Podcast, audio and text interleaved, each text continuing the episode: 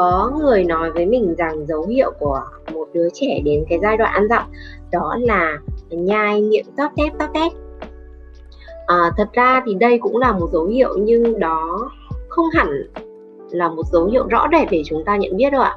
À, đối với bé nhỏ nhà mình ý, à, khi chưa đến giai đoạn ăn dặm đâu tầm 4 năm tháng là bé đã cầm đồ vật bé cho vào miệng. Hay miệng bạn ấy cũng nhai chót chép chót chép à, nhưng mà đó hoàn toàn chưa hẳn là dấu hiệu ăn dặm.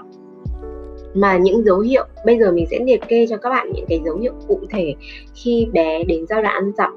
Đầu tiên uh, phải nói đến đó chính là uh, cái tháng tuổi của con. Uh, theo cái tổ chức y tế WHO uh, cho thấy là cái thời điểm phù hợp ăn dặm nhất đó chính là là thời điểm 6 tháng tuổi.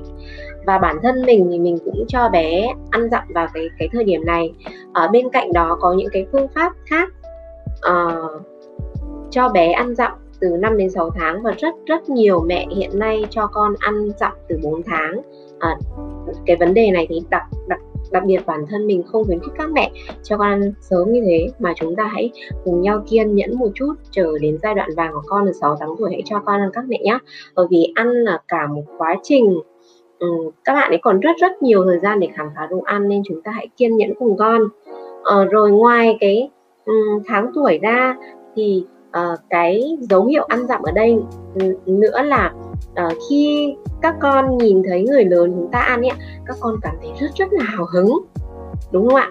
Ở đây có ai nhận thấy cái dấu hiệu này ở con nhà mình không? Ừ, khi mà người lớn ăn con rất là thích. Thậm chí là mẹ đang ăn bố đang ăn con cầm luôn đồ ăn con với lại. Có không ạ? Đây là một đặc điểm rất là rõ rệt. Bé tỏ ra rất là hứng thú trong việc ăn. À, thêm một cái dấu hiệu nữa đó là bé bú nhiều hơn bình thường. Ờ, ví dụ như trước thì con bú 3 tiếng một lần. Ờ, nhưng mà bây giờ hai tiếng thậm chí là vừa bú xong con đã đòi bú tiếp. Đó là một dấu hiệu cho thấy là cái sữa lúc này không đủ làm cho con no cái thời gian như vậy nữa mà bạn ấy cần dung nạp thức ăn khác ngoài sữa.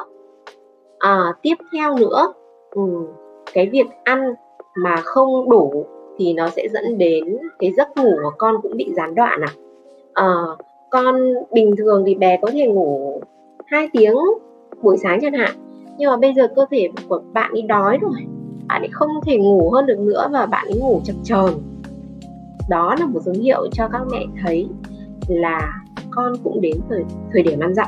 Nhưng mà những cái dấu hiệu bú nhiều hơn hoặc giấc ngủ chập chờn thì nó sẽ không rơi vào những cái tuần mà con khủng hoảng các mẹ nhé à, và một cái đặc điểm rõ rệt nữa là con có thể ngồi cứng cổ. Bé ngồi mà không bị nghiêng ngả. Và bé có thể ngồi được ở trên ghế hoặc là con có thể ngồi được nhưng cần sự hỗ trợ của bố mẹ của ông bà rất là ít. À, và vừa rồi thì mình đã liệt kê cho mọi người à, một vài cái dấu hiệu cho chúng ta thấy là con đã đến thời kỳ ăn dặm.